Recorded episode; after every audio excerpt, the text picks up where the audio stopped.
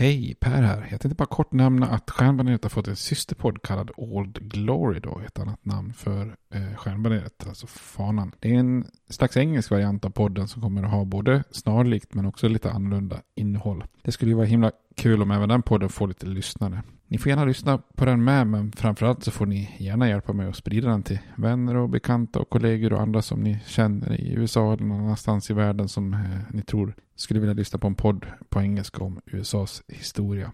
Tack, det var bara det jag ville säga. Nu kommer avsnittet. Hej då!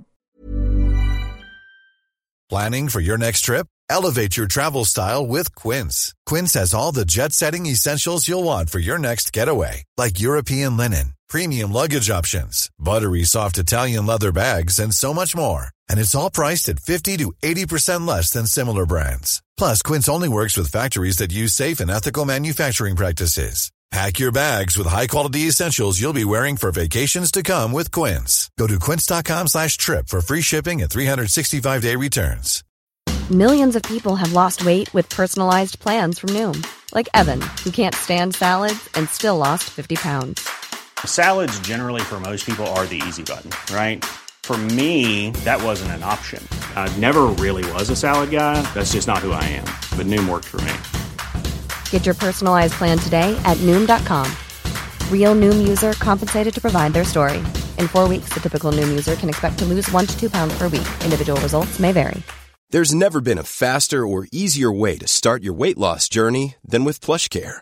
PlushCare accepts most insurance plans and gives you online access to board-certified physicians who can prescribe FDA-approved weight loss medications like Wigovi and Zepbound for those who qualify. Take charge of your health and speak with a board-certified physician about a weight loss plan that's right for you. Get started today at plushcare.com slash weight loss. That's plushcare.com slash weight loss. plushcare.com slash weight loss.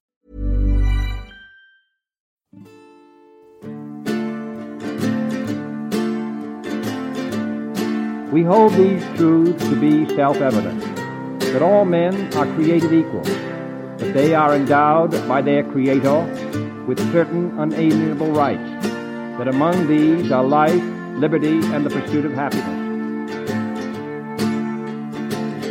Now we are engaged in a great civil war, testing that government of the people, by the people, for the people, shall not perish from the earth.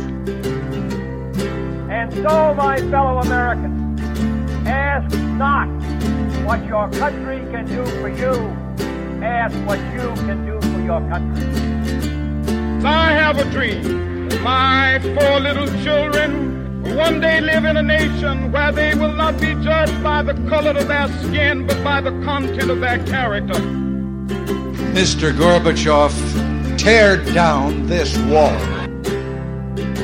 I did not have sexual relations with that woman, Miss Lewinsky. Då var det dags igen för lite Stjärnbaneret, en podcast om amerikansk historia. Med mig Per och med dig Robert. Ja, jag är med. Idag igen. Yes, vi är tillbaka i mitt kök. Jajamän. Så kör vi vidare. Del sju. Vi är Ja. framme i... Dags för Eh. konfederationen att slå tillbaks. Precis. Fortsätter vår serie om inbördeskriget. Och eh, kommer att gå igenom det bland annat det blodiga slaget vid Antietam idag. Kanske ett av de, om inte det viktigaste så, ett av topp tre viktigaste slagfält under inbördeskriget. Mm. Eh, ska vi rekapitulera lite vad vi är bara? Vi, förra avsnittet... Säger man så? Rekapitulera. Säger man inte så? Eh, Jag vet inte, det lät ganska Eller, bra. Det lät snyggt. ja. Fast eh, nu gör de osäkra om det, Ja, heter, ja. det finns ett ord som heter. Nej men ta oss tillbaka lite vart vi lämnade. Du hade en sån fin cliffhanger. Ja, precis. Vi hade ju sett där hur eh, nordstaterna gick på offensiven i början av 1862 där på våren. Var ganska framgångsrika i väster och sen eh, så körde man fast utanför Richmond och sen vände eh, general Lee på steken där och eh, inte bara slog McClellan utan han vann ju också över den här John Pope vid eh, andra slaget vid Bull Run. Och eh, i och med det så, eh, så bestämmer man sig för att gå på motoffensiv i konfederationen och slå tillbaka här på flera fronter för att ja, göra ett allvarligt försök att eh, lite så här offensivt försöka vinna kriget för egen maskin så att säga. Mm. Så det, jag gjorde en Star Wars-referens där. Konfederationen strikes back. Ja. Eller så kanske man The Confederation Strikes Back. Mm. Confederacy. Confederacy. Mm. Men eh, vad har vi för öl på detta då?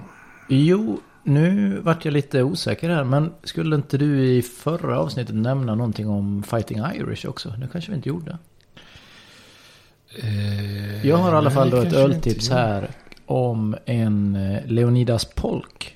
Ja, just det. Just det. Mm, Ja, men han kommer ju Fighting- komma tillbaka till... eh, Fighting Bishop. Får jag ta honom redan nu då? Ja, men kör det. Kör det. För jag vet också i och med att eh, jag förbereder mig med dina anteckningar och sånt som du skickar till mig. Så kommer det handla om en general här som heter Braxton Bragg. Mm. Väldigt Precis. bra namn. Ja, det är fyndigt.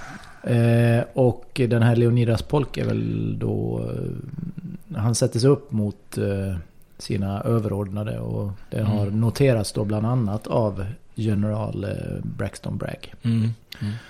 Och eh, den här ölen då som heter Fighting Bishop. Den görs av samma bryggeri som vi pratade om förut. Eh, den här efterrättskex-stouten. Som heter Big Shanty heter den väl? Ja, ja, just det. Just det. Mm. The Burnt Hickory Brewery. Och eh, Leonidas Polk då som dödas eh, i en artilleriattack. Där jag tror General Sherman är. Ja, precis. 1864 ja. Ja, Mm. lite längre fram här. Men där han då ska ha blivit skjuten ungefär eh, en mile därifrån ligger nu det här. The Burnt Hickory. Ah, okej, Ja. okej. Coolt. Så det här kommer väl kanske vara lite längre fram i serien. Då. Ja, precis, ja. 64 och lika Sherman. Men det kan vi ju kanske- faktiskt eh, nämna lite specifikt när vi kommer dit. Ja. Så för, ja, för Sherman står och tittar där och ser motståndarbefäl genom kikaren. Och sen så Ah. är det ett artilleribatteri så han säger skjut lite mot dem där. Och så skjuter de några skott och så ser det ut som att det träffar ganska bra. Och sen så Ja. får han höra i efterhand att det är biskopsgeneralen som har strykit med det. Ja, Så då skriver han lite kortfattat till, om det om det är till Lincoln eller till Grant han rapporterar att lite så här, by the way, igår dödade vi Polk. ja. Så att, eh, eller ja, det är inte så mycket att skratta åt men eh, ändå lite lustig. lite slumpmässigt då. Ja, Så ja det verkligen, verkligen. Vad tror du att det är för öl då? Fighting Bishop. Leonidas Polk. Bishop tänker jag ju mer på Klostrers belgiska. Mm. Eh, Stämmer bra. Ja, okej. En belgisk trippel. Ja, det är det också. Ja. Oh, det, är, det är jag svag för. Ja, det vet jag. ja. Ja, och eh, där kan jag också då göra en koppling tillbaks till eh, Ölpölen. Den här eh, podden om eh, öl. ja, okej. Eh, där de har gått in på ikoniska, eller ikonöl då. I avsnitt två i den serien, eller vad man ska säga. Så går de igen, igenom Västmalle. Oh, Trippel. det- håller jag för en av de bästa Ja. någonsin. Ja, det gör de också. Ja, så eh, då kan ju du lyssna på det. Och även Ja, ni andra jag som är lite intresserade av ölets historia då. Gött. Vad har du för Nej, jag, jag, öltips? jag faktiskt såg, eh, apropå just det här att jag gjorde en Star Wars-referens, eh, The Empire Strikes Back, så fanns det faktiskt ett, finns det tydligen ett bryggeri som heter Empire Brewing. Och eh, de hade en som heter Empire Strikes Bock. Jaha, jag tänkte Black Eh, kanske. Ja, och det betyder ju då alltså att det är en bocköl då. Ja. Eh, tydligen någon slags ljusbock, alltså sån här typ majbock, tysk. Mm. Kan inte höra till vanligheten att ett craft brewery gör en majbock. Men, eh, Nej. Eh, och sen så såg jag att det fanns ju kryddor. Jag kommer inte ihåg om det var samma bryggeri. Men det fanns någon som hade gjort en Imperial Stout Trooper. Ja. istället för Stormtrooper. Så det fanns nog mycket öl med Star Wars-referenser kan jag tänka mig. ja. Där kan jag rekommendera ett hembryggeri som vann en tävling också som heter The Bearded Gents. De hade en jättebra öl på SM också. Som hette Chewbacca is the new black. Och den ska de nu få ut. Den ska, Jaha, den ska komma, måste ju vara någon gång i sommar eller höst då. Ja, det är spännande. Ja. Ja, men bra. Då har Ja. lite öltips. Yes. Vi har lovat, vi har fått lite att vi borde rekommendera innan, avsnittet innan. Vi kanske testar det snart. Och Det gör vi. Kommer in i den... eh, Det lovar vi redan nu. Att vi kommer den- testa. Ja, så vi kommer in i den eh, cirkeln kanske vore bra. Ja.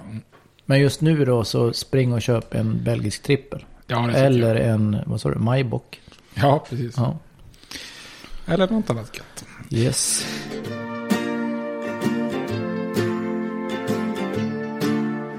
Bra, men om vi går vidare då så...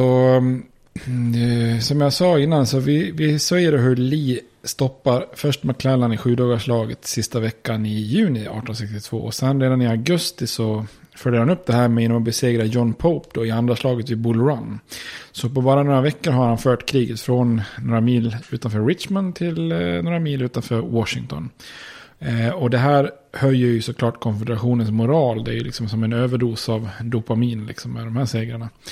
Och samtidigt så har ju unionsarméerna i väst, eh, de hade ju mycket initiala framgångar där, men eh, de har ju liksom då spridits ut istället på många platser för att försöka bevara det man har erövrat. Plus så att Lincoln hämtade ju då han Henry Halleck som hade överbefälet i väster. Han hämtades ju österut som överbefälhavare.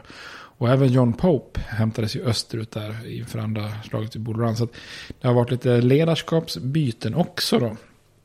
Och därmed har ju konfederationen då återvunnit initiativet i kriget och man beslutade sig då för att göra en offensiv både i öst och väst eh, med tanken på att då försöka vinna förlorad mark och att försöka föra kriget till nordstaternas eh, mark då. Eh, och det här kan man ju då försöka, eller man kan se jättemånga fördelar helt enkelt med att, med att göra detta då. Eh, och ska man titta lite grann på vad är de försöker vinna med det här då. Så dels så är det ju så att den övre södern börjar bli ganska krigs, eh, krigstrött liksom. Eh, landsbygden börjar bli lite härjad och det kan vara svårt att försörja arméer och sådär. Och, och kan man då föra kriget norrut till till exempel Maryland, Pennsylvania i öster eller Kentucky i väster. Då, då får ju liksom de här lite mer krigsherrade delstaterna Virginia och Tennessee. De får ju vila lite grann och armén kan ju kanske fylla på sina förråd då. I, alltså söderns arméer då. Dessutom finns det också fortfarande en tro i konfederationen att Maryland och Kentucky ju egentligen borde tillhöra Eh, konfederationen. Eh, och man tror också att en väldigt stor majoritet av befolkningen egentligen är lojala med södern. Och då tror man att man ska kunna rekrytera väldigt mycket nya soldater om man för in arméerna in i de staterna och att man kanske kan skapa lite interna uppror mot USA i de här delstaterna. Då. Eh, och den kanske viktigaste orsaken det är ändå utrikespolitiken. För Lees framgångar i sjudagarslaget och andra Bull har gjort att många i Storbritannien är mer positivt inställda till eh, konfederationen än vad de var innan då. Så efter andra Bull så föreslår till och med till exempel utrikesministern i Storbritannien, Lord John Russell heter han. Eh, han föreslår till premiärministern Lord Palmerston att Tycker du inte att tiden är inne nu att vi ska erkänna konfederationen och, och, att vi ska agera fredsförhandlare här med målet att då säkra konfederationens eh, självständighet och därmed liksom cementera ett delat USA som man är lite sugen på då. Han vill splittra där helt enkelt. Ja, precis då. Eh, och då har ju han, premiärministern Palmerston, fått reda på att Lee har inlett en offensiv eh, som säkert de tänker provocera fram en avgörande drabbning. Och då tycker de så här, ja, men vi kanske ska av, avvakta utgången av det här kommande slaget innan vi agerar då. Eh, och dessutom så stärks ju konfederationen av att britterna agerar väldigt långsamt när USA kräver att de ska stoppa sjösättningen av ett, eh, ett väldigt kraftigt skepp som har byggts i England. Men som enligt eh, underrättelse till nordsidan visar sig vara beställt då av konfederationen och på väg att bli ett konfedererat krigsskepp. Då. Eh, och det är det här ökända skeppet som får namnet Alabama som sen härjar på haven och smiter undan från unionsarmén då. Eh, och eh, under, under två år så förstör den ju jättemycket av USAs skepp då. Eh, till och med efter kriget får Storbritannien betala skadestånd. Då. Och då är det ju det här britternas agerande här att man ändå liksom släpper iväg det här skeppet till södern. Tar man det som ett tecken på att man faktiskt har väldigt starka dolda sympatier för södern. Så i södern så är man väldigt hoppfull om att få ett, ett internationellt erkännande om man lyckas med de här offensiverna. Då. Så det är enormt mycket som står på spel här när konfederationen då inleder sin eh, stora motoffensiv här hösten 1862. Då. Så nu är det dags att gå på offensiven då. På flera fronter vet jag att du nämnde i förra avsnittet. Vart, eh, vart vill du börja? Hur, eh, hur jobbar Li här till exempel? Ja, jag tänkte att snarare vi skulle börja i väster. Jaha, vi vill börja i väster? Ja. ja, egentligen, eh, du har rätt egentligen. För att eh, den offensiven i öster är lite, lite eh, före i tiden. Men eh, jag tycker vi kan börja i väster ändå. För ja. Och i väster där hade ju då Henry Halleck som eh, hade blivit överbefälhavare i norr. Han hade ju kallats österut efter slaget vid Shiloh och efter att man har intagit en viktig järnvägsknut som heter staden Korint. Och i slutet av maj där 1862 så har ju Halleck spritt ut sina trupper i västra Tennessee och norra Mississippi. Eh, och tanken är ju då att framgångarna har varit så stora så nu måste man koncentrera sig på att hålla de här områdena istället. Då. Så den enda offensiven som Halleck eh, inlett här det är att skicka en armé på 30 000 man under generalen Don Carlos Buell österut. Eh, längs en järnväg då som går eh, genom Tennessee eh, mot staden Chattanooga som eh, järnvägsknut i lite mer eh, centralt eller mer österut i Tennessee. Då. Och Chattanooga är ju en ganska liten stad ändå, typ 2000 invånare. Men den är ju då en viktig knutpunkt för att kontrollerar man Chattanooga då kontrollerar du konfederationens viktigaste järnväg mellan öst och väst som löper från då Memphis eh, via Corinth till Chattanooga och sen österut till Knoxville i östra Tennessee. Och men också järnvägslinjen sydöst och mot Atlanta, Georgia. Så att det är ju, kan man inta Chattanooga så är det ju en väldigt stor strategisk för, för, fördel då. Och samtidigt, om man skulle inta den här staden så skulle ju också Lincolns hjärteprojekt att befria det här unionslojala östra Tennessee skulle ju också eh, vara liksom eh, eh, någonting som kan befrias då. Och eh, har man Chattanooga så kan det också vara en språngbräda för en offensiv mot Atlanta då som brukar ju kallas för Gateway of the South. Ja. Eh, så nu, nu är det, det mycket, känner man ju igen. Ja, precis. Så nu är det mycket orter, så nu är det ju återigen dags att ta fram en kartbok. Mm. Ja. Du vill ju... Eller, nu kanske man kan ha den på CD-ROM. Eller? Mm. Nej, man får gärna använda kartbok, det går Ja, bra. Men det finns också modernare Ja. varianter. Vi, får se om vi, kan, vi kanske kan lägga ut någon översiktskarta också över det här. Men Ja. eh, det finns ju på eh, modernt som heter Wikipedia. Fint. Google Earth är jättebra att använda. Ja. Jag tror säkert de har inställningar över. eh, Inbördesrikt, ja, Ja. Säkert. eh, och han, Don Carlos Buell, det är bra namn, Don Carlos. Eh, Han, eh, han är ju dessvärre då lika långsam som sin gode vän General McClellan då. Och han är jättenoga med att laga järnvägen eh, när han är på väg österut här då. Han är väldigt beroende av sina försörjningslinjer. Och fienden ger honom inte en lugn sekund och Först kommer ett par kavalleriräder mot en stad som heter Murfreesboro. Som eh, genomförs av Nathan Bedford Forrest då. En väldigt ökänd kavallerigeneral som vi ska prata mer om sen då. Eh, och sen så kommer det då en annan känd kavalleriofficer som heter John Hunt Morgan. Och han gör en räd långt upp i Kentucky då, nästan på gränsen till Ohio. Och eh, först gör han den då och sen så helt plötsligt så är han tillbaka söderut och lyckas rasera en järnvägstunnel mitt framför näsan på Buell här. Så att, ehm, det här går väldigt, eh, väldigt långsamt och de här kavalleriräderna visar lite grann Söderns fördel av att eh, föra defensivt krig på hemmaplan. Alltså. För att totalt sett har ju Forrest och Morgan bara ungefär 2500 man.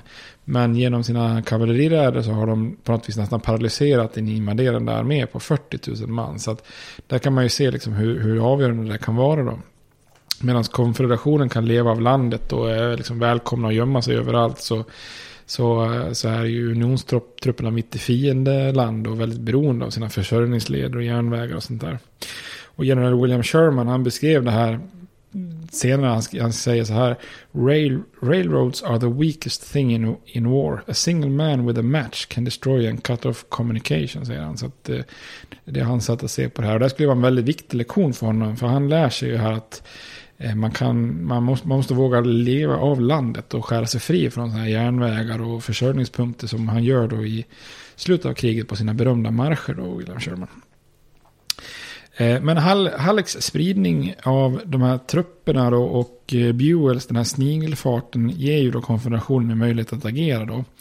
Eh, och den lilla konfedererade styrkan som skulle stoppa Buell under en general som heter Edmund Kirby Smith Han ska då förstärkas med den större armén i väst under Braxton Bragg som vi pratade om innan då.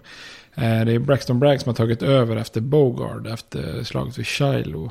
Och Braggs manöver är ju den största strategiska truppförflyttningen hittills under kriget. Då. Eh, för han skickar kavalleri och artilleri och tross landvägen österut. Men sen med infanteriet så drar han via järnvägar. Först söderut till Mobile, Alabama. Liksom ligger ju ner mot Gulfkusten. Och sen med andra järnvägar norrut till Chattanooga. Då. Och så helt plötsligt då så börjar Bragg och Kirby Smith gå på offensiven norrut och runt Buells eh, flank då. Och hota hans eh, försörjningslinje norrut då.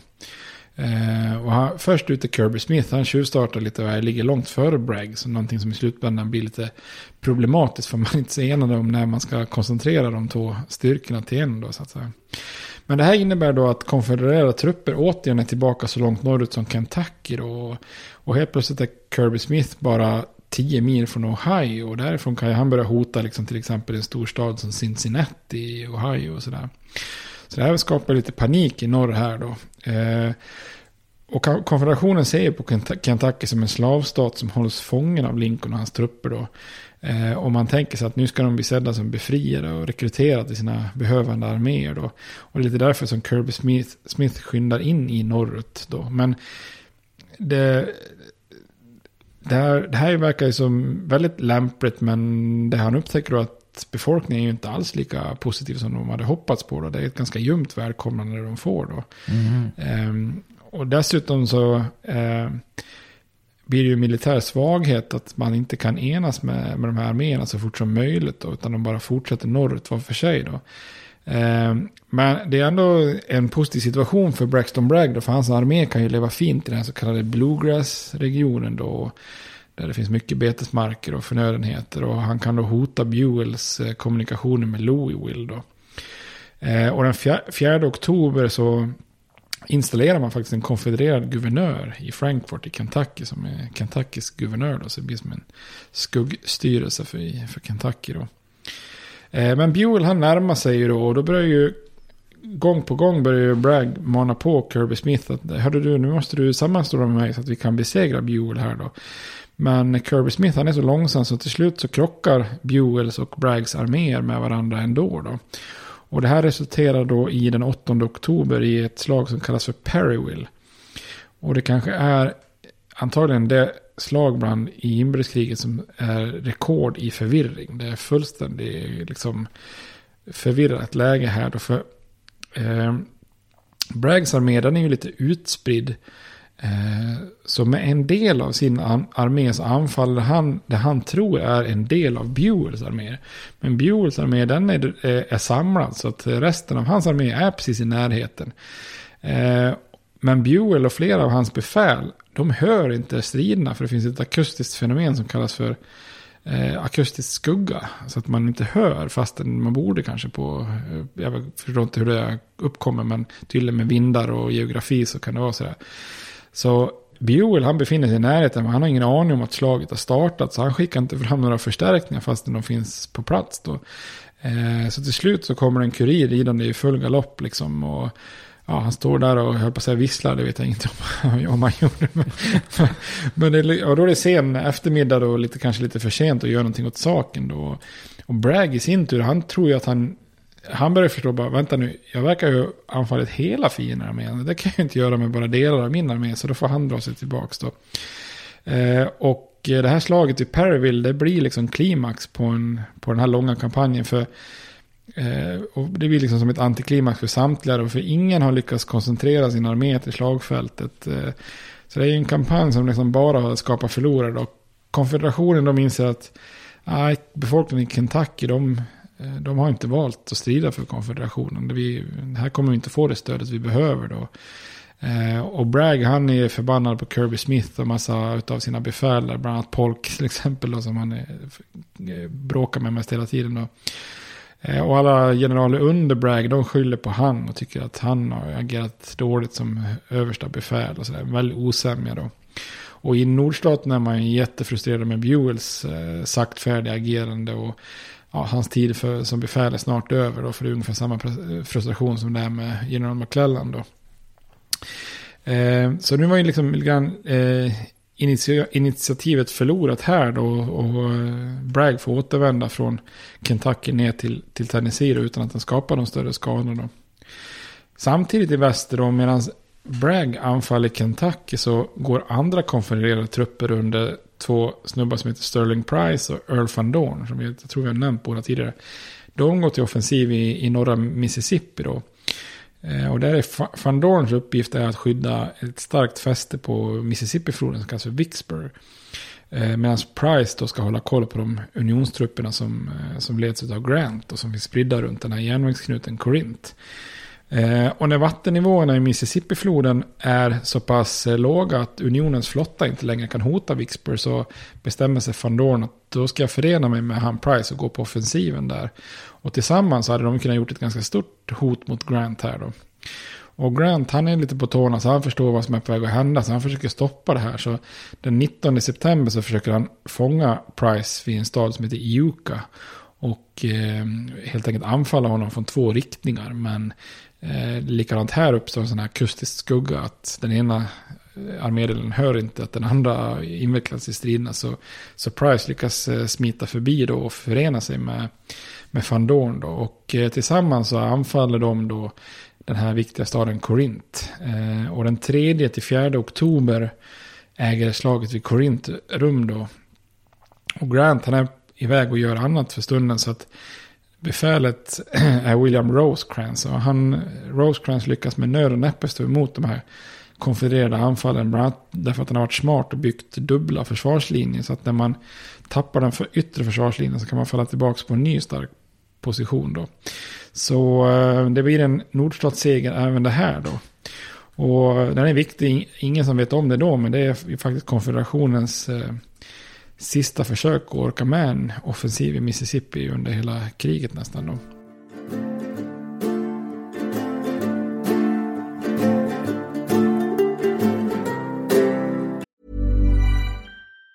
Planning for your next trip? Elevate your travel style with Quince. Quince has all the jet setting essentials you'll want for your next getaway, like European linen, premium luggage options, buttery soft Italian leather bags, and so much more. And it's all priced at 50 to 80% less than similar brands. Plus, Quince only works with factories that use safe and ethical manufacturing practices. Pack your bags with high-quality essentials you'll be wearing for vacations to come with Quince. Go to quince.com slash trip for free shipping and 365-day returns.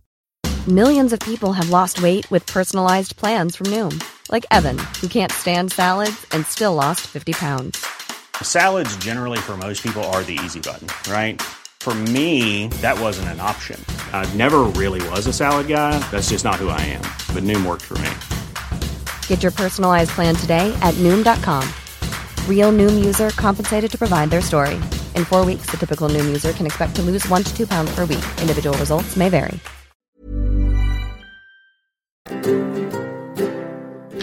Så då har konfederationen slagits tillbaka i väst. Eh, där har man inte lyckats med, med att få några avgörande strider till, till, till stånd. Då. Och man har inte lyckats uppnå alla de här fördelarna som man hade hoppats på. Då. Så att, eh, då är ju allt hopp till Li i öst då kan man säga.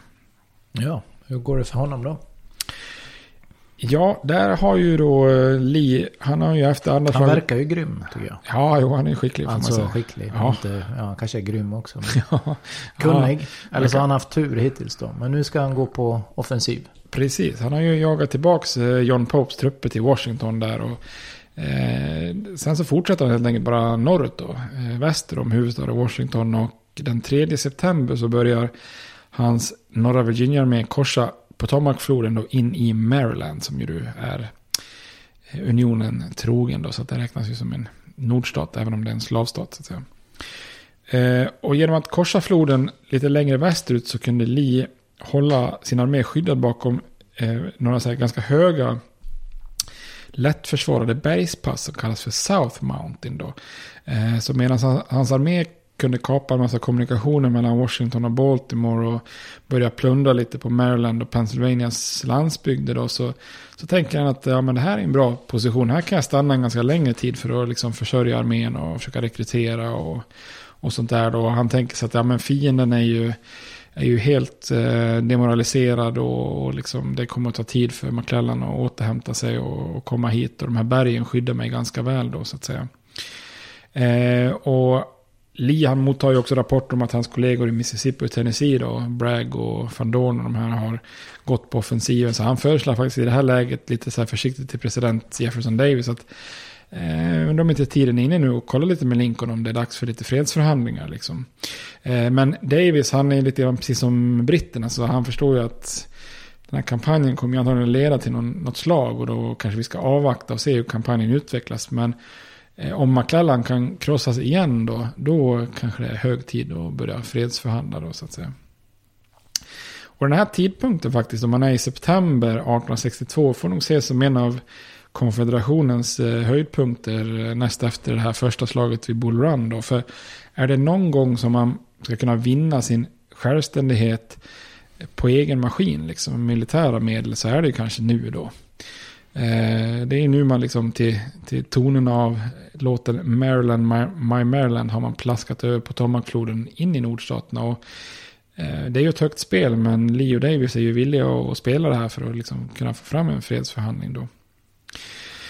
Men Lee drabbas ju också lite av, av motgångar. Eh, och den första besvikelsen det är ju att mottagandet i Maryland är ungefär lika svalt som som Braggs och Kirby Smith mottagande i Kentucky några veckor senare. Då, för att den västra delen av delstaten Maryland, det var ju en region med relativt få slavar och ganska hög lojalitet mot unionen. Så att de konfedererade tas inte direkt emot med, med, med den värmen som de hade förväntat sig då. Och Lis armé i det här läget är ganska slitna. Alltså det är hungriga, utmattade män. Eh, går med trasor till kläder och många har ju Många saknar ju skor liksom, så att de går ju då med, på steniga vägar med blödande fötter och sådär. Så att eh, det är väl knappast så att det var så jättemycket män i Maryland som eh, kände för frivilligt och bara, nej men det här, ser, det här verkar kul, jag hoppar in i Lis mer och tar värvning. Det såg inte ut att vara så där jättelockande så att säga. Eh, nästa motgång för Lee är att eh, unions, eh, unionen, alltså norr, har ju en stark position vid Harpers Ferry. Alltså där han John Brown gjorde en räd innan kriget. Eh, de, Lee hade trott att den här garnisonen som fanns i Harpers Ferry skulle evakueras när de insåg att Lee var på väg att passera norrut. Men det gör den inte och då utgör den helt plötsligt ett störningsmoment i Lees kommunikationer söderut. Eh, å andra sidan så är positionen mer eller mindre oförsvarbar om man då eh, om möjlighet till en enkel seger. Problemet är att det finns liksom tre vägar in till Harpers Ferry och då behöver man liksom ha tre styrkor som sammanstrålar från alla de här tre hållen samtidigt. Kan man göra det, då stänger man in den här styrkan och då måste den liksom kapitulera. Men, eh, så att, eh, men då tänker Lee så här att, ja men, eh, alltså rent, rent teoretiskt vore det ju livsfarligt att dela armén en gång till. Eftersom man redan är numerärt underlägsen McClellan. Men Lee han tänker så här att, äh, vad sjutton, McClellan han kommer ju vara så långsam och försiktig så att eh, han skickar iväg ganska stor del av armén med Stonewall Jackson för att inta Harpers Ferry då. Och när en annan officer uttrycker sig lite oro så svarar Lee så att McClellan is an able general but a cautious one. His army is in a very demoralized and chaotic condition and will not be prepared for offensive operation Or he will not think so for three or four weeks, säger Lee. Så han är mm. en bra personkännare av ja, McClellan. Men eh, Lee hade inte räknat med slumpen. Det är få som gör det. Nej, precis. Brukar du väga in det? Ja, jag brukar alltid tänka slumpen. Nej, eh, för på morgonen den 13 september när Potomac-armén har slagit läger på en plats där Lee har passerat så hittar ett par soldater tre stycken eh, cigarrer inlindade i ett papper. Eh, och deras lycka först är ju över cigarrerna, så de tänder ju, börjar ju blossa såklart. Det är ju primära liksom. Men så börjar de titta på det här pappret som, som de varit inne i, Det verkar liksom lite viktigt. Och en stund senare så har de liksom fört det vidare i leden så att det har nått McClellans händer. Och då visar det sig att det här pappret är inget mindre än Lees Special Order number 191 som är då helt enkelt en beskrivning över hela hans plan. Då. Mm. Eh, så att... Eh, Undrar vem som har ja, tappat den då? Eller? tänk- slarvigt Ja, glömt den med sina cigarrer. faktum är att det finns en förklaring. Det var, Ja. det var egentligen en, en sån detalj jag tänkte vi skulle utlämna. Men nu när du frågar så kan jag inte. Nej, men det är så att eh, det finns faktiskt en enhet i eh, Lees armé nu under en person som heter Daniel Harvey Hill. Eh, som egentligen inte tillhörde norra Virginia-armén. Och då är det lite oklar be- beordringsgång mellan Lee och eh, den här fristående styrkan. Och vid något tillfälle där så har det blivit någon, något eh, problem där att man skickar en extra order. Och någon har kopierat den här ordern. Och eh, sen är då tanken att man ska, när ordern är eh, läst så att den ska förstöras och åter, återtas. Så att man ska se till att alla ordrar samlas in igen. Eh, Så när de väl börjar utreda det så visar det sig att det är ju en som är borta. Det är ju Mm. en som har slarvats bort där. Så att det har, har att göra med lite, lite grann organisationen i Lis armé där. Och, så att de förstår ju sen då att eh, det här var inte så, så bra då. Men eh, McClellan han, han blir skitglad då. Och han utbrister så här då. Here is a paper with which if I cannot whip Bobby Lee I will be ready to go home. Och till Lincoln så telegraferar han No time shall be lost. I have all the plans of the rebels. And will catch them in their own trap if my men are equal to the emergency. Så att, eh, ja, det låter likt honom. Mm. Ja. Problemet är ju att han som vanligt inte är equal to the emergency. Eh, hade det varit liksom en kompetent general som Lee eller Grant, då hade man ju agerat på detta omedelbart. Då.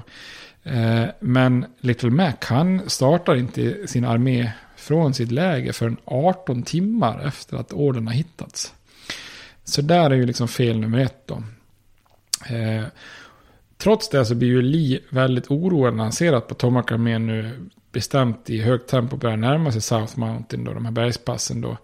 Eh, och det är faktiskt en spion som avslöjat, avslöjar för honom att McClellan vet orden nu. Då. Så nu sitter Lee lite illa till här, för om, om McClellan bryter igenom de här bergen då, eller om garnisonen vid Harpers Ferry håller ut en längre tid, då skulle ju hans redan numerärt underlägsna armé vara hälften så stark inför det kommande slaget då så att säga. Eh, Så Lian skyndar ju fram alla trupper som han har till hands till de här bergspassen i South Mountain. Och eh, man strider stenhårt där under en dag i de här bergspassen. Eh, försöka köpa honom ytterligare en dag där för att hindra dem att slå igenom bergen. Då. Men på kvällen den 14 september så lyckas Potomac-armén bryta igenom då. Eh, och då är det ju en jättesvår situation återigen då. Eh, men dagen efter så går allt i Lees eh, händer då. McClellan dröjer kvar en hel dag i bergen. Eh, och garnisonen vid Harpers Ferry kapitulerar nästan omedelbart när Jackson dyker upp i princip. De gör nästan ingen motstånd alls då. Och istället för att då retirera som man först har tänkt så väljer Lee nu att ge order om att samla hela sin ort vid en liten, eller hela sin armé vid en liten ort som kallas för Sharpsburg i Maryland. Då. Ett par mil norr om Harpers Ferry och drygt en mil sydväst om det här South Mountain då. Och där hoppas då Lee att han ska kunna återupprepa en eh, seger som ungefär eh, andra Wood Run då. Och här får man ju säga då kanske att Lee är ju nästan, eh, vad ska man säga, han är nästan modig på gränsen till dumdristig. För den här positionen som han intar ger honom visserligen så här ganska bra sikt och överblick, men det är få naturliga skydd. Det är inte så att den har värsta höjden och liksom skyddar sig bakom eller sån här. Och, eh, dessutom så, så har ju norra Virginia med ändå eh, en å som heter Antietam framför sig som är väldigt liten som fienden lätt kan korsa över. Medan man själv då har den här stora Potomacfloden i ryggen som man bara kan korsa på ett enda ställe bakom sig. Eh, så hade McClellan liksom kunnat segra vid det här slagfältet då har han ju risken att liksom bara fånga hela Lees armé. Liksom, sen. Mm. Eh, så att egentligen är den här situationen, eller positionen är inte så fördelaktig. Så att han, han, han väljer position, men han väljer en ganska ofördelaktig position om man säger så. Dessutom är ju problemet då att Jackson med sin del av armén är ju längre från Lee än vad McClellan är. Då. Eh, så att eh, här utgår ju Lee väldigt mycket utifrån McClellans liksom långsamhet och, och Jacksons eh, snabbhet. Och det visar sig också att han faktiskt får rätt då. Den 15 september så ställer Lee upp sitt, sin armé då vid den här bäcken Antietam och den här orten Sharpsburg. Då, så det brukar kallas för slaget vid Antietam eller slaget vid Sharpsburg. Eh, och i skymningen den 15 september så anlände Potomac-armén. Så den 16 september så borde ju McClellan givetvis ha anfallit. För då hade Lee ungefär 18 000 man på plats och McClellan hade 90 000. Så det är ganska kraftigt överläge där om han hade anfallit. Men Little Mac han ägnar sig åt att rekognosera och förbereda sig. Och han gör inga sådana här utforskande anfall. Utan, utan ja, man kan mer spendera tiden med att fantisera av att Lee hade 100-150 000 man där då. Eh, och under dagen så hinner ju del av Jacksons trupper fram då. Så då börjar det ju bli mer uppenbart att Lee har gamblat rätt eh, gällande McClellan. Då. Han beskriver McClellan som att he got the slows, säger han. Eh, han sätter uttrycka långsamheten då. Men i gryningen den 17 september så anfaller ju McClellan då i det som ska bli slaget vid Antietam. Och hans plan är att först anfalla Lees vänster och sen centralt för att sen komma med en knockout punch på, mot Lees höger då. Och de här första striderna mot Lees vänster där Jackson för befälet, de varar fram och tillbaks i en oerhörd intensitet i över fem timmar då. Eh, McClellan anfaller med en armékår i taget då. Och eh, när medan slagfältet är lugnt liksom i, i söder då, eller på Lis höger så skiftar Lee hela tiden trupper till den andra sidan då för att eh, stå emot och förstärka Jackson då. Vid flera tillfällen så är unionstrupperna nära att bryta igenom men Jackson lyckas hela tiden mota med förstärkningar och motanfall då. Och det här är lite av de mest intensiva striderna under hela kriget då. Eh, de konfererade slitna trupperna strider ju desperat för att inte bli fångande, fångade och även på Tomac-armén gör ju en enorm insats. Så är som att de vill liksom återupprätta sin heder från tidigare förluster då. Så det finns ett, ett känt majsfält då, brukar bara kallas helt kort och gott för The Cornfelt. Eh, och det byter händer 15 gånger fram och tillbaka liksom, i anfall. Under den här dagen då? Ja, under de här fem timmarna. Mm eh, så de brukar beskriva att nästan alla majsskälkar är i princip kapade av bly och att det är fullt av blod och lik och skadade på det här majsfältet. Då.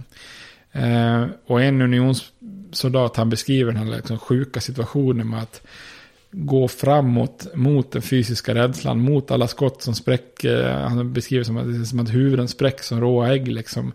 Eh, samtidigt som du inte vill tillåta dig med den här moraliska rädslan att vända om och liksom eh, verkar vara feg då. Och alla ens instinkter, instinkter säger att man borde fly bakåt egentligen då. Och på väg framåt så är det så mycket blodstänk att han då beskriver det som att the whole landscape for an instant turned slightly red. Så det, brukar, det finns vissa böcker om det här slaget som brukar kallas det landscape turned red. Liksom. Mm. Och unionssoldaterna lyckas då nå en liten kyrka för tyska baptister som heter Dunker Church. Eh, och intar den då. Men anfallet klingar av där då, ute på kanten då. Och mitt på dagen så skiftar striderna till Centern, då, mittenpartiet på slagfältet. Och där har de konfedererade en eh, relativt stark position. Men Lee har ju skiftat så mycket trupper mot den här Dunker Church och majsfältet. Så att linjerna där är ganska tunna då. Eh, och båda sidor börjar skynda fram trupper där. Och då finns det en nedsjunken väg. Eh, också känd som The Sunken Road. Eh, och i den här nedsjunkna vägen så bara strider man fram och tillbaka. Så bara fylls, med, fylls nästan mer eller mindre med lik då. Och till slut så Long, Longstreet som för befäl här, han har till slut inga som helst reserver att sätta in. Och det ser ut som att hans linje såg ut att kollapsa då. Så att, eh, till slut lyckas till och med hans eh, artilleri bemannat med delar av hans stab. och Han själv lyckas stoppa det sista anfallet där. Och då är det en krigsreporter som beskrev scenen som att just där ser det ut som att konfedererade soldater har majats ner så tätt som, så att det ser ut som gräs. Liksom. Så han säger det, så det ser ut som att Confederates had gone down as the grass fall before the scythe. Alltså som att man bara, vad heter det, lie heter det va? Mm. Man bara liet hugger ner eh, gräs och ser ut med soldater. Liksom. Och i det här läget är det det perfekta tillfället för McClellan att skicka in sina reserver då och vinna slaget här. Eh, och McClellan står där med två helt oanvända armékår som är ganska nära där då i reserv. Och hade han skickat fram dem mot den här Sunken Road så hade ju Lee varit förlorad då. Men, eh, och flera underordnade bad om att få anfalla liksom så här. Men McClellan han vågar inte kasta in de här reserverna så att det tillfället rinner ut i sanden då.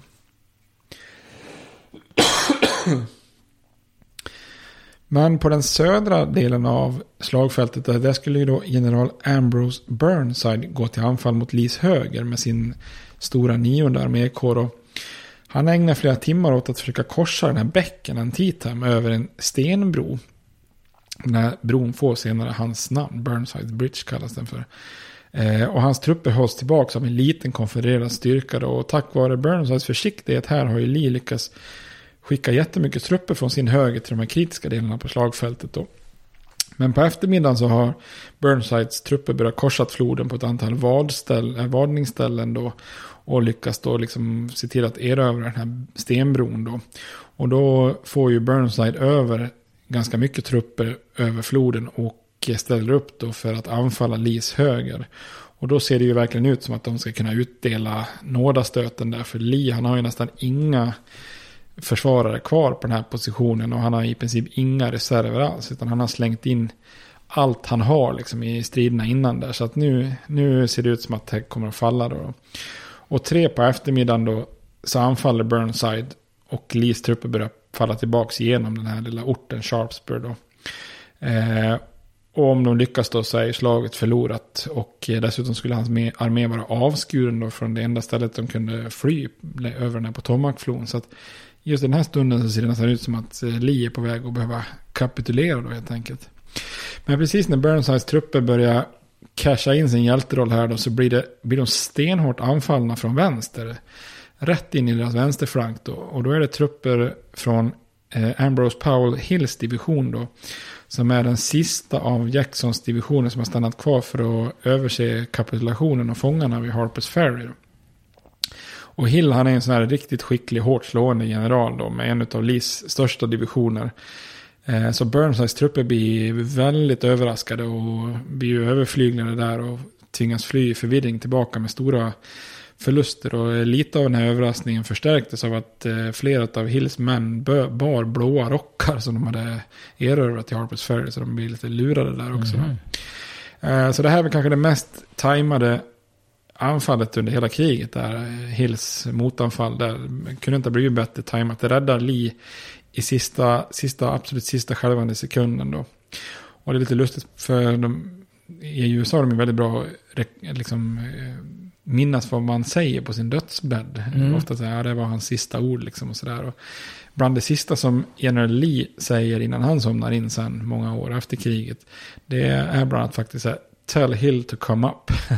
så det har, spekul ja. det har spekulerats lite grann i att så här, på det här kritiska sista ögonblicket av sitt liv så mindes han tillbaka just det här lilla ögonblicket under slaget vid en tid. Att eh, här, här kände han själv att det höll på att gå käpprätt åt skogen. Liksom.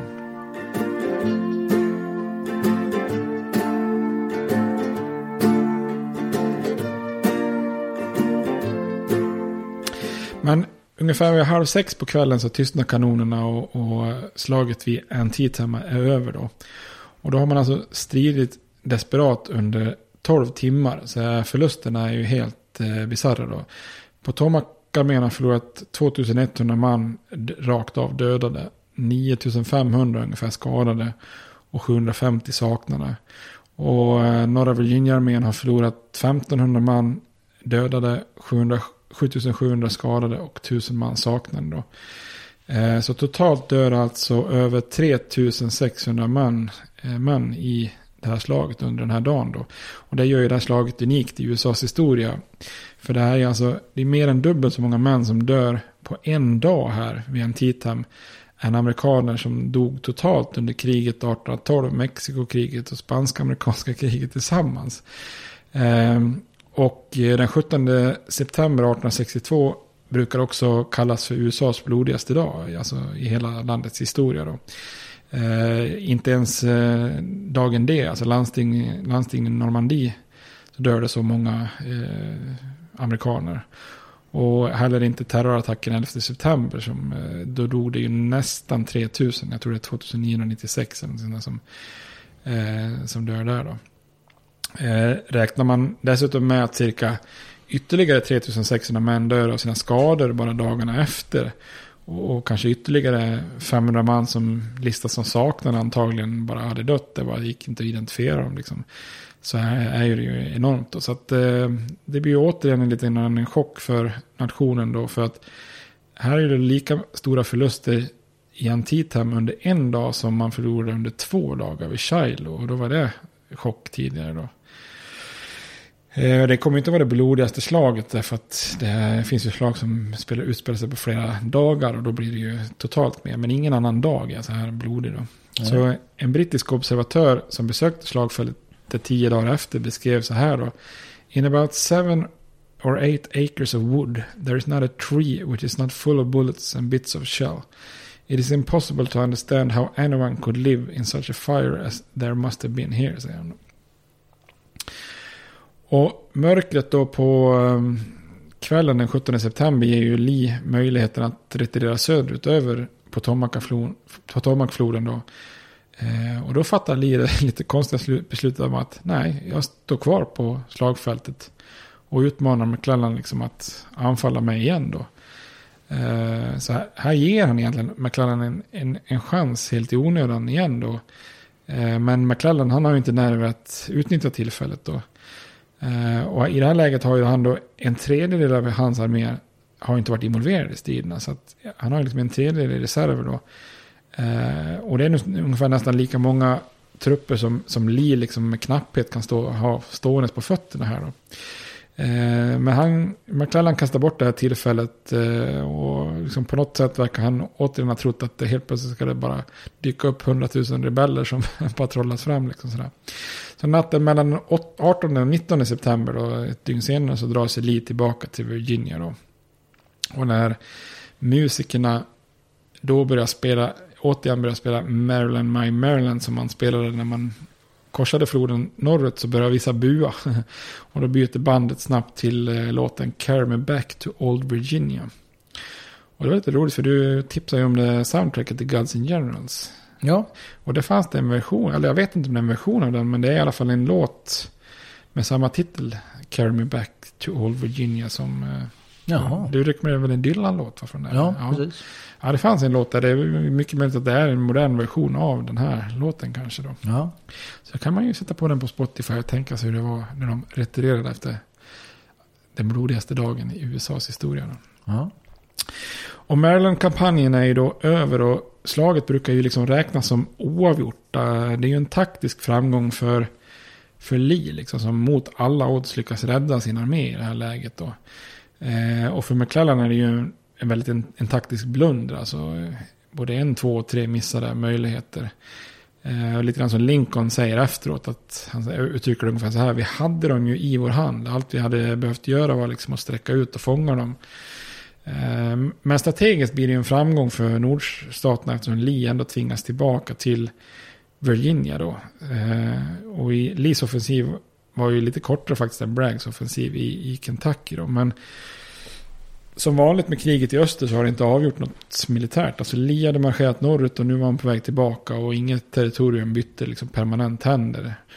Um, är det något som har visats i det här slaget så militärt så är det kanske att Potomac-arméns moral faktiskt är fascinerande. Att man gång på gång visar sig att man kan resa sig från förluster och, och strida hårt. Då.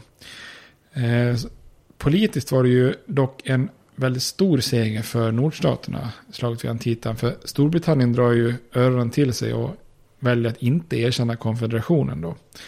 Eh, och Marylandborna hade ju visat sig vara lojala med unionen. Eh, Så att slaget blir ju väldigt framgångsrik. Även om det är en blunder, McClellan inte krossar Lee så är det ändå en stor framgång. Då. Frågar man Little Mac själv då så var det ju en enorm seger. Då. ja Så att- naturligtvis. ja. Och han är ju liksom okapabel att riktigt uppfatta verkligheten där. Eh, han har haft liksom en av de absolut bästa tillfällena som någon general ha, har under kriget att förgöra Lee men slarva bort den då. Men till sin fru så skriver han då så här. Those in whose judgment I rely tell me I fought the battle splendidly, splendidly and that it was a masterpiece of art.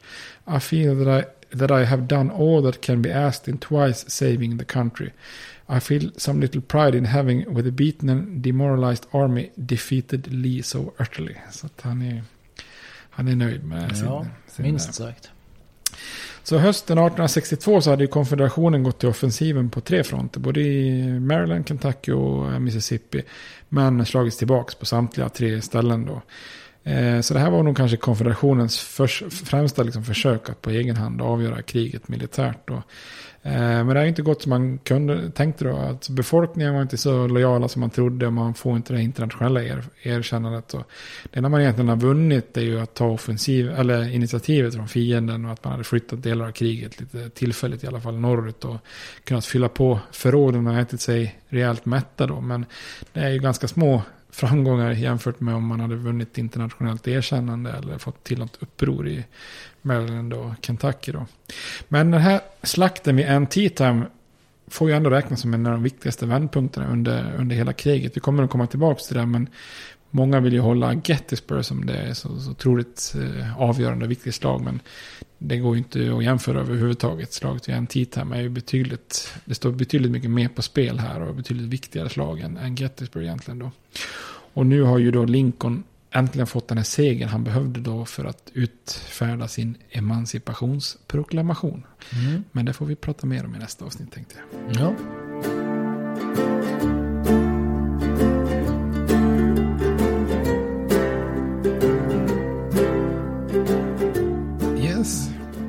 Snabbt du har pratat eller? Har du det? Det Ja, kändes som kanske. att du... Ja, det var hela den här motorn. Det var mycket, många slag. Och, Ja, men det var Ja. mycket information nu på kort tid tycker jag. Ja, bra. Informationstätt alltså. Ja, verkligen. Det Ja, var nästan som vi testade ju här och, och lyssnade på oss själva i en och en halv eh, hastighet, eller vad heter det? Ja, Gånger precis. hastighet. ja, Jag tyckte nästan du höll den tempot ett tag. Du gick verkligen in här. ja vad härligt. Ja, Ja, bra jobbat. ja kanske varit ett kortare avsnitt. Ja, det blir det nog. Ja, mm. Eh, kanske inte kommer över timmen här ens. Men vi är inte riktigt klara. Vi ska ju ta lite mer. Du har ju... eh, Du tyckte att jag skulle kanske ta något om den här filmen. Free State of Jones. Ja, Eh, precis. den Den, vi har ju nämnt den tidigare. Men jag kommer faktiskt inte ihåg i vilket sammanhang. Det måste ju varit, eh, jag skulle tro att, när vi pratar om Mississippi. ja, kan- för den här delen då, eller eh, Jones, där de flyr ut i, de deserterar ju. Det, det är ju efter, precis som du tipsade om, efter slaget vid Korint. mm, precis. Ja. Eh, och att han också har fått reda på den här 20 Negro Law, heter de. ja, den är med. Jag har inte sett den filmen. Är ju... Ja, jag har sett den. Ja, mm. Den är ju hyfsad. Jag tycker första delen kanske är bättre än andra. Mm. Är det med Matthew McConaughey? Ja, precis. Han spelar väl huvudrollsinnehavaren där då. Som flyr. Och startar ett, ett samhälle i samhället då. Ja, ute i de här eh, kärren eller Mm, swamps. Eh, Men jag tänkte på det här med Korint. Det ligger ju i Grekland egentligen, det vet du Ja, va? precis. Korintbrev eller vad? Ja, mm. precis. Vem, vem var det som skrev dem? Nej, det där är jag färdigt för Det är dålig. Paulus som skickar till de olika församlingarna då efter Jesus död. Ny- Ja, okej. Nya testamentet är ju uppbyggt som du vet i fyra delar kan man säga. Ja, evangelium. Ja, det är den första. Ja. De fyra evangelierna då. Det finns kom- fler också va? Alltså, man har hittat i Ja, efterhand. ja, man har nog eh, valt ut där då. Ja, Det det, kan man ju tänka sig. Att man Mm. valde ut de bästa kanske. Eller Ja, hur det har gått till vet man inte. Men det finns nog fler berättelser om Jesus, det tror jag. Och hans liv. Sen är det aposta, apostlagärningarna då. Det är ju lärjungarna efter Jesu död och återuppståndelse. Man får se vad de gör. Mm. Sen kommer breven. Ja. Eh, Det är bland annat Korinterbreven då. Korinter, mm. Ja, han uppmanar de olika församlingarna liksom till olika saker. Ja, I ett Korinterbrev så är det väl det här att de börjar tvivla på att Jesus har återuppstått. Men Paulus är väl på dem att tror ni inte på det så finns det ingen kristendom då eller? Då är ni inte kristna utan det är grundpelaren. Att Jesus återuppstod. ett så kallat minimikrav. Ja, det får man väl säga. Och sen avslutas ju Nya Testamentet med vad då? För bok? Nej, du, du är så religionslärare. Men du är väl döpt i alla fall, eller? Nej, nej, nej. Jag är konfirmerad? Jo, Nej. vänta, döpt är jag. Ja. Jag konfirmerar jag inte. Nej, Nej, det är det inte. du, dö, döpa kan Nej, inte det- välja själv. Nej, det kan man inte. Uppenbarelseboken är en väldigt, väldigt märklig del i Mhm. hela Bibeln och Nya Testamentet tänker jag. Med de Ja. fyra ryttarna där kanske du känner till. Mm, nej. Nej, nej, vi släpper det. Men Korint i alla fall. Jag tänker att den här staden då i USA, det måste ju vara någon sorts religiös koppling Jo. mer än eh, grekisk. Jag vet, Jo, nu har inte vi tagit vi, upp ja. speciellt mycket att det är greker som eh, eh, utvandrar. nej, nej, det har inte varit så många i det här. Nej, så det kan inte ha varit så är- mycket så att de till och med döper städer. Det finns ju i och för sig Athens Jo, också. och precis, det- så. Men jag tänker just med Korint så borde det vara ett ett eh, anspelar på någon Det- religion då. Ja, jag skulle tippa på det faktiskt. Ja. För i det här läget har det inte kommit så många eh, sydeuropeer i Nej. invandringsvågorna. Så att säga. Så att, eh, och däremot har det ju varit väldigt mycket Religiösa. reli- religiösa grejer. Ja. Så att, eh, det kan jag tänka mig. Jag tror till och med att det finns, eh, detta är ju bara Corinth i Mississippi. Det finns Ja. flera Ja, eh, ja. Som, vanligt att ortsnamnen är, man måste hålla reda på vilken delstat det är. Ja, precis. Springfield-fenomenet. Ja, just det.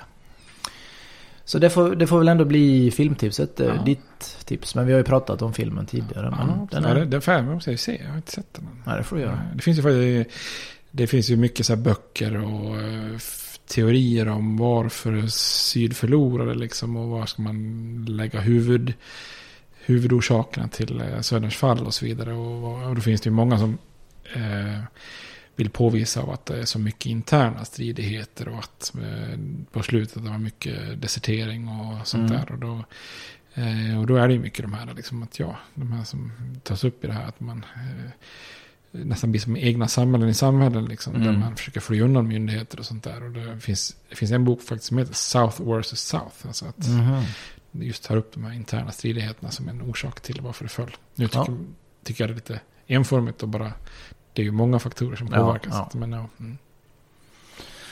Eh, Jag brukar ha ett musiktips också då. Kopplat. Och nu tar jag kopplingen till en av personerna du nämnde här. Nämligen, vad heter han? Buxton? Braxton. Braxton Bragg, ja. Bragg. Det finns ju en artist som heter Billy Bragg. Som har gjort en låt som heter New England. Ganska Jaha, bra. okej. Den har ingen koppling till eh, inbördeskriget. Men Vad är det New- för musik?